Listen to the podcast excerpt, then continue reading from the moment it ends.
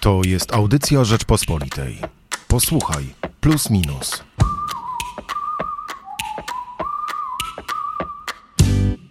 Nic tak nie doskwiera społeczeństwom jak pogarszająca się sytuacja gospodarcza. To wtedy zwykle dochodzi do protestów i buntów. Przerabialiśmy to w PRL-u, przerabiali to Francuzi przy okazji protestów żółtych kamizelek sprzed kilku lat. Przerabiało to wiele innych krajów. Czy w sytuacji dwucyfrowej inflacji, rosnących rat kredytów, niepewności dotyczącej przyszłości jest w Polsce potencjał do społecznego buntu? I kto miałby się zbuntować? Młodzi? Klasa średnia? Emeryci? Przeciw komu? I o tym postanowiliśmy zrobić najnowszego plusa minusa. O tym też porozmawiam dzisiaj w redaktorskim gronie mm, z Krzysztofem Kowalczykiem, redaktorem działu ekonomicznego Rzeczpospolitej. Zapraszam Państwa, Hubert Salik. Plus, minus. Temu tematowi poświęciliśmy trzy teksty. Wywiad z Marcinem Dumą o pokoleniu empatycznych egoistów, tekst Aleksandry Słabisz o powrocie związkowców w USA oraz tekst Bartosza Brzyskiego o powrocie literatury opowiadającej o problemach prowincji.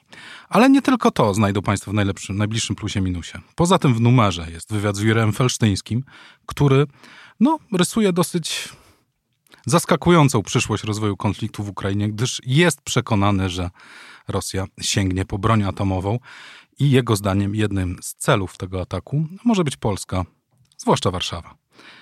Poza tym reportaż Anety Wawrzyńczak ze zrujnowanego wojną Charkowa, a Jędrzej Bielecki napisał o zmęczeniu wojną na Zachodzie. Wracając do tematu numeru, e, może zacznijmy od chyba kluczowego pytania. Czy Twoim zdaniem jest e, w Polsce potencjał na jakikolwiek społeczny bunt? Zawsze jest potencjał.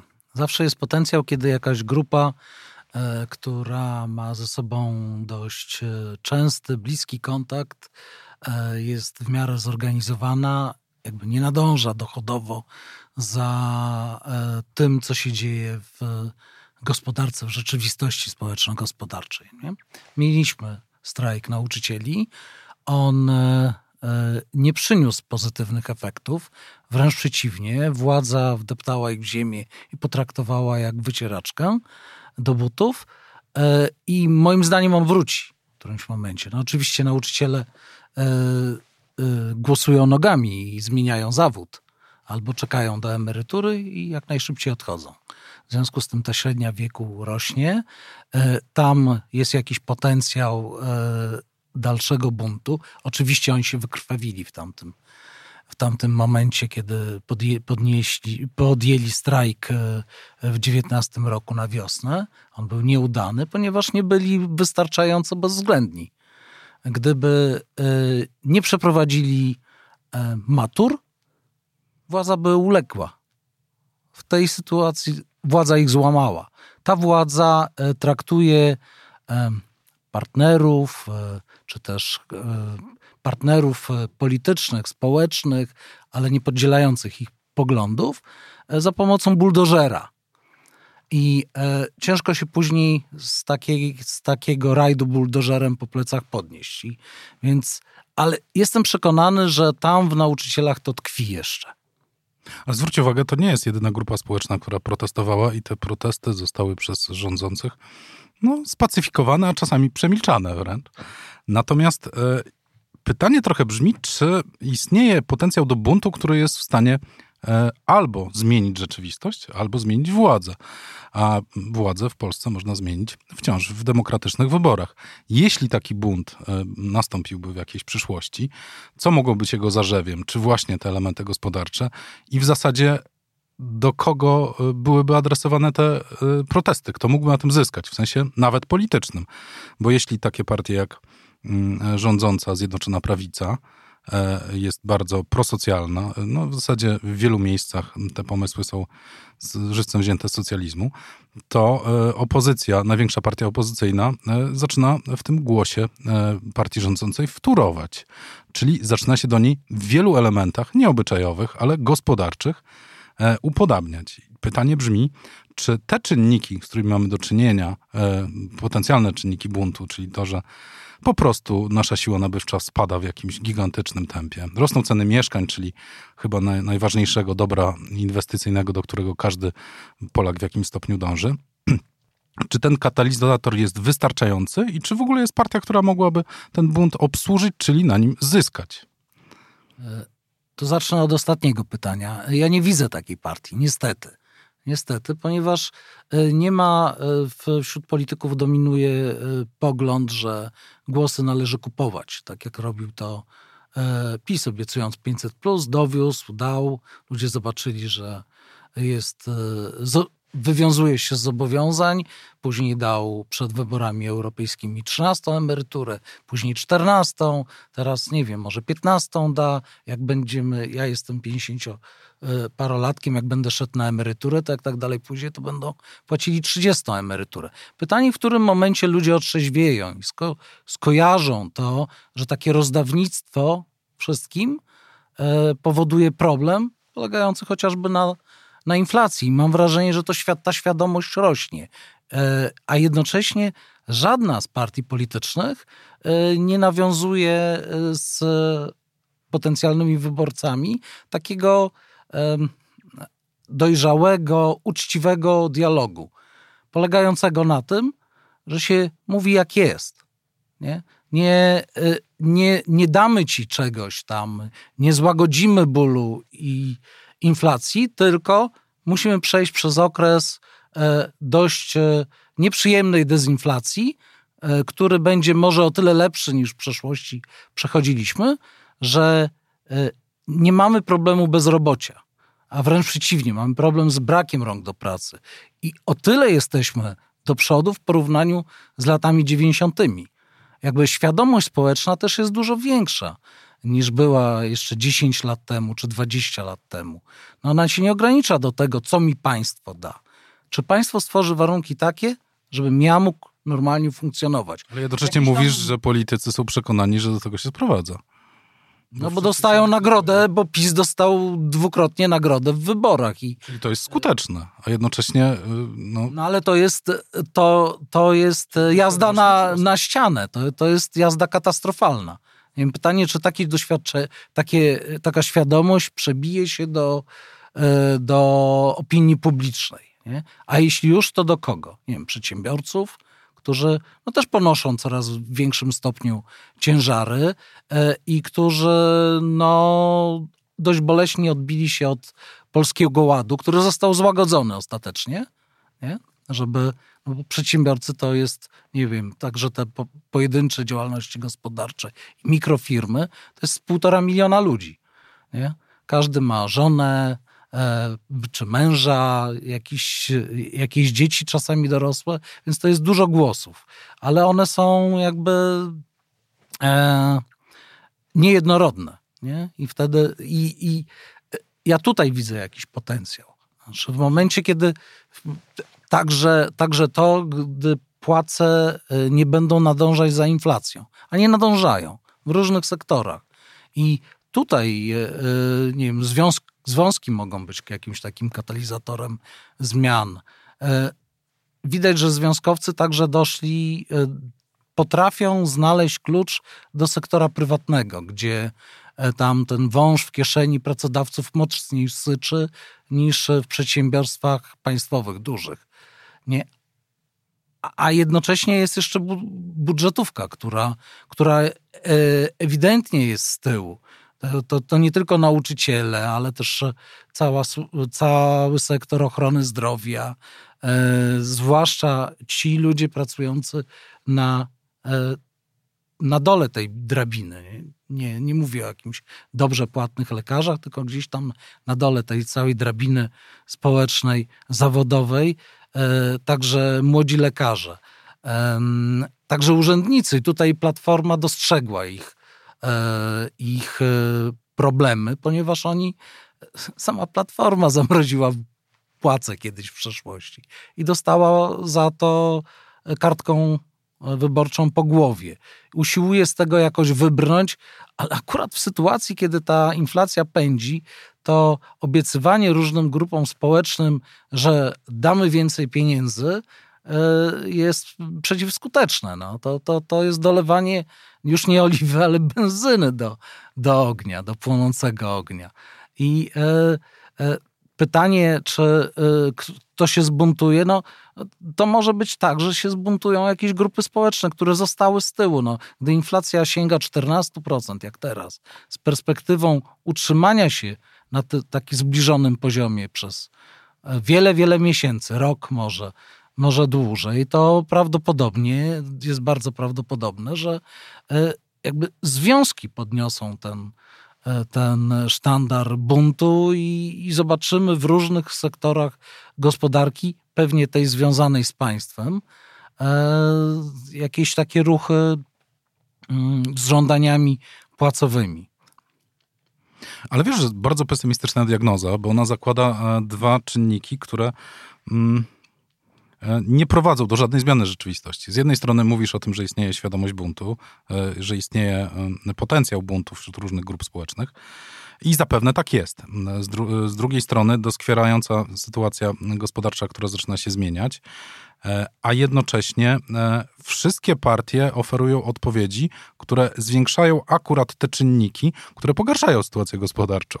Czyli jeśli tak jest, to można założyć, że nawet jeśli dojdzie do takiego buntu, to on nie wpłynie na rzeczywistość, bo wybrani politycy będą politykami, które realizują bardzo podobny e, program na poziomie ekonomicznym jak obecni. No, gorszy, no. Więc pytanie, czy istniejący potencjał buntu prowadzi do zmiany, bo z tego, co y, mówisz, to chyba nie prowadzi. Twoim zdaniem oczywiście. Mm, no. Nie, bunt się nie kanalizuje w żaden sposób w ten sposób. To może być tak. No, ja pamiętam dobrze rok 80, koniec lat 80., e, kiedy też e, inflacja się e, dość silnie rozwijała. To oczywiście była inna gospodarka i inne źródła inflacji, ale też w pewnym momencie rządząca ekipa, która rządziła państwem totalnie, z całą gospodarką także, zasypywała jakieś takie pewne niepokoje podwyżkami. Nie? A mimo wszystko do tego buntu doszło, ponieważ ludzie odczuwali problem z problem, e, no tak, no, zaczynało brakować. Nie tylko pieniędzy w portfelu, ale także towarów w sklepach. I ci młodzi ludzie, to młodzi ludzie się w 1988 roku zbuntowali. E, studenci, ale ta przede wszystkim e, młodzi robotnicy, nie ci, którzy widzieli pierwszą Solidarność i która została zniszczona przez stan wojenny. I nie ci, którzy, niekoniecznie ci wszyscy, którzy przeszli przez E, obozy internowania, to młodzi ludzie się zbuntowali. No i paradoks polega na tym, że e, też e, przy stole, okrągłym stole udało się jednym z głównych mm, postulatów Solidarności, która, która przejęła ten bunt, współorganizowała ten bunt, było, była indeksacja płac, która stała się tak naprawdę przyspieszaczem inflacji. Nie? I cały problem też później polegał na tym, że ekipa gospodarcza, która doszła do, do władzy dzięki temu buntowi, musiała się jakby przeciwstawić e, tych, tym oczekiwaniom tych wszystkich, którzy, e, którzy e, do tej zmiany władzy doprowadzili. Nie? Ale to oznaczałoby e, to... dojście do władzy Gdyby ta analogia, e, gdyby tę analogię przenieść, oznaczałoby dojście do władzy partii, która wygrała na podstawie obietnic, obietnic, których nie ma zamiar zrealizować, bo ma świadomość tego, że ich realizacja popchnie kraj e, w jeszcze gorszym kierunku. Taka partia z góry jest e, przegrana w następnych, w następnych wyborach, tak, tak, tak. To jest partia kamikadze. To jest ta partia, może potrzebna jest partia kamikadze. Zresztą, jeśli chodzi o, o relacje między obietnicami, a tym, co partie, co E, co rządy mm, realizują, no to ona do czasów PiSu miała taki dość luźny. E, znaczy, ta relacja była dość luźna. Nie? Obiecywano jedno, realizowano coś innego. Co, ale przeważnie jest tak, że rządy co innego na bieżąco komunikują, a inną politykę de facto prowadzą. Jak wybuchł e, kryzys finansowy w 2008 roku, wszyscy mówili, E, ministrowi Rostowskiemu wydawać, wydawać, wydawać, ale on mówił, wiedział, że e, nie może wysyłać sygnałów sugerujących, że będzie się mocno e, e, że będzie musiał się mocno finansować na rynku finansowym, bo mu natychmiast stopy procentowe rynkowe pójdą w górę. Ale obaj doskonale wiemy, że takiej polityki nie prowadzi e, obecna władza. Nie ma tutaj. No tak, tak. No ale ja mówię o tej rozbieżności między tym, co się, co się Ale możliwe jest, że a co mówi, a co innego. Reguły gry. Ale de facto, ale de facto nie, ale on de facto wydawał, bo wylądowaliśmy z tyle, że gdyby obiecywał, że będzie wydawał, to by wydał, miał deficyt nie 7% PKB, jak, mniej więcej, jak wy, wylądowaliśmy na koniec, tylko, nie wiem, 10% PKB. Także ja mówię o tym, co mówi władza, a co robi. Nie? Znaczy, zachowuje się, jakaś tam racjonalność jest. Ja mam nadzieję, że i w PiSie jest jakaś racjonalność i tam dochodzą E, e, dociera do nich, że e, ta polityka, którą zastosowali, ona nie zlikwiduje problemu, który teraz mamy. Nie? Problemu z inflacją, który dodatkowo generuje problemy z kredytami, z, z, z żądaniami płacowymi i tak dalej. To mam nadzieję, że tam jest jakaś, jakaś odrobina racjonalności, bo polityka kupowania e, zgody na dalszą, dalsze rządzenie, no chyba się już wyczerpuje. No system y, zaczął, za, zadziałał, to znaczy automatyczne bezpieczniki zadziałały, tak jak od 15 roku y, różni ludzie zajmujący się ekonomią albo E, ekonomiści albo publicyści ekonomiczni ostrzegali, że taka polityka wydawania, wydawania e, wszystkim i na wszystko i dużo się źle skończy. E, no ona się nie kończyła źle w krótkim okresie, ponieważ PiS trafił na świetny okres dobrej koniunktury w Europie Zachodniej. Myśmy na tym płynęli. No aż w którymś momencie życie powiedziało sprawdzam. I teraz właśnie mówi sprawdzam. No. Z choćby z tego wywiadu, który publikuje plus minus, wynika, że no także wśród młodych ludzi jest jakieś takie realne spojrzenie na rzeczywistość.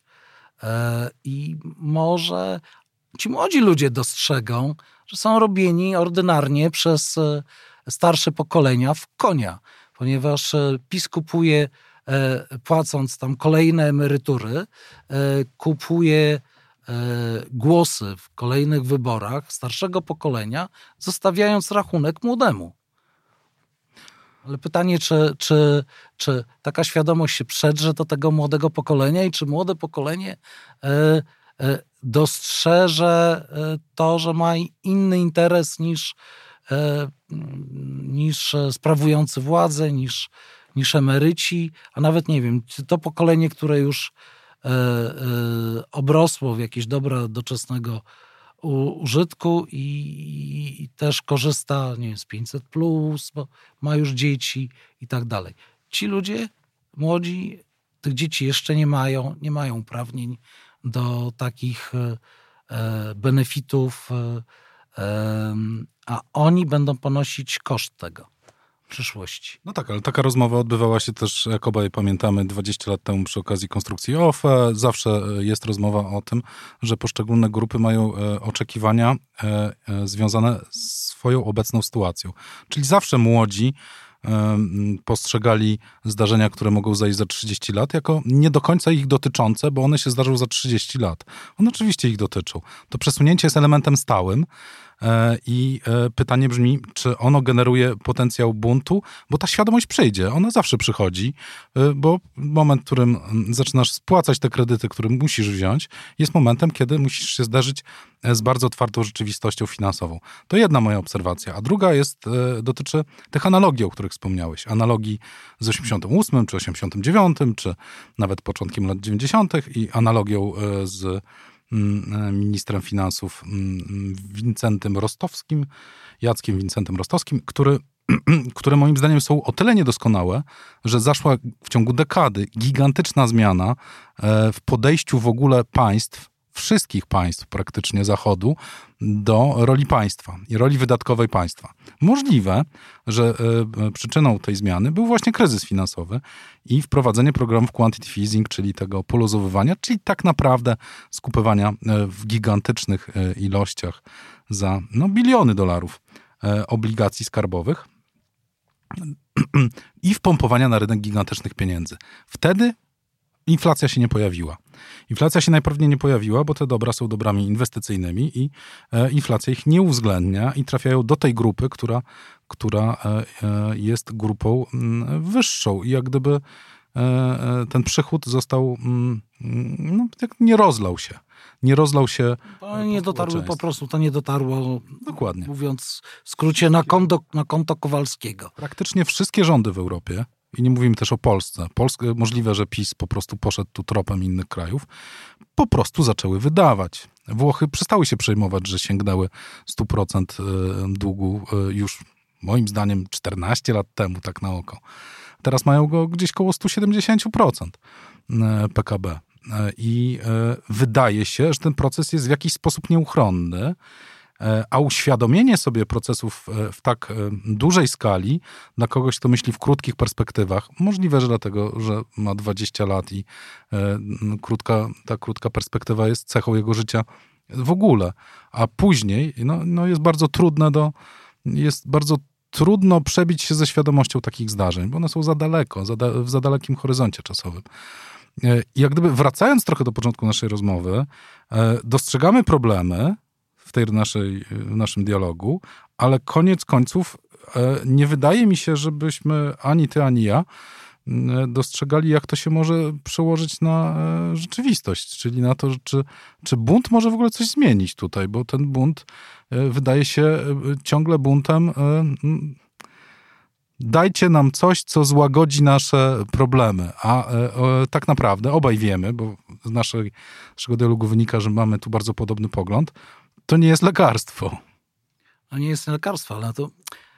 Czy nie jest tak, że ten bunt może przyjść zupełnie z, in, z innej strony? Znaczy, w sensie, że on może dotyczyć zupełnie czegoś innego, bo e, największe protesty w Polsce, uliczne, dotyczyły czego? Ograniczenia praw ab, e, do aborcji. Znaczy, e, zaostrzenia ustawy antyaborcyjnej. Ja tutaj widzę dalej jakiś potencjał widzę, że już... Nie ekonomiczne, tylko obyczajowe. Być może tak. Że być może do zmiany władzy y, nastąpi, doprowadzi bunt, który nie będzie, który będzie się jakoś tam związał, wiązał e, też y, z rosnącą frustracją na gruncie ekonomicznym, ale on wykrystalizuje wokół czegoś innego. Ale wiesz, jeśli zakładamy, że te partie się bardzo do siebie zbliżają na poziomie ekonomicznym, a e, w ekonomii widzimy problem, e, no to, e, no to ten bunt może też nie zaowocować zmianą rzeczywistości inną niż na poziomie obyczajowym, bo nie uratuje nas przed problemami gospodarczymi. Może będziemy dociśnięci do ściany w którymś momencie. Tak. Być może trzeba się odbić od dna. Znaczy znaleźć na dnie, żeby się od niego odbić. Tylko pytanie, czy ono jest twarde, czy miękkie, muliste i nas wciągnie. Część ekonomistów w latach 2007-2009 twierdziła, że pomaganie amerykańskim instytucjom finansowym, bo to nie były tylko banki, e, e, jest problematyczne dlatego, że nie pozwala się im zbankrutować. Dopiero w momencie, kiedy zbankrutują i dojdzie do prawdziwego kryzysu, dochodzi do resetu i do odbicia. I nigdy tego resetu nie było, więc Ale trochę... W końcu jak jeden bank zbankrutował, w 2000, we wrześniu 2008 roku pozwolono mu zbankrutować, to... E, w zasadzie dwa, bo pierw był Bear Stearns, a później był Lehman Brothers, ale e, e, no nie. Tak naprawdę dalej cały sektor dostał miękką poduszkę. Dokładnie. Czyli jednak politycy nie dopuścili do dotknięcia twardego gruntu, żeby się odbić. No i to, to jest niepokojące trochę. No, to jest oczywiście takie myślenie, tylko katastrofa nas uratuje, ale nie wygląda na to, żeby mm, ta katastrofa mogła nadejść, też dlatego, że e, wtedy to wszystko się wypłaszcza trochę, tak? Odbicia nie następują, tylko wszystko jest pełzającą stagnacją. A jeszcze Europa ma duże, e, duży potencjał, duże zasoby, chociażby do zadłużania się. Unia Europejska jako taka nie jest zadłużona. Przekształcenie kontynentu w państwa konfederacje czy federacyjne pozwoliłoby mm, no, na dalsze zadłużenie się i unikanie jakichś rozwiązań. Tyle, że finansowane byłoby to przez większy organizm państwowy niż, no, niż, niż państwa narodowe. I być może do czegoś takiego dojdzie. Nagle e, rządy zaczną mieć apetyt na to, żeby połączyć siły, ponieważ da to e, więcej swobody politykom do wydawania pieniędzy i pozwoli uniknąć e, trudnych decyzji. Jak Państwo słyszą, może nie jesteśmy bardzo optymistyczni, ale zapewniam Państwa, że plus minus niesie ze sobą, najbliższy przynajmniej, dużo więcej optymistycznych treści. Zapraszam Państwa do kiosków i na www.rp.pl i dziękuję. Hubert Salik i Krzysztof Adam Kowalczyk. Dziękuję Państwu. Słuchaj więcej na stronie podcasty.rp.pl. Szukaj Rzeczpospolita Audycje w serwisach streamingowych.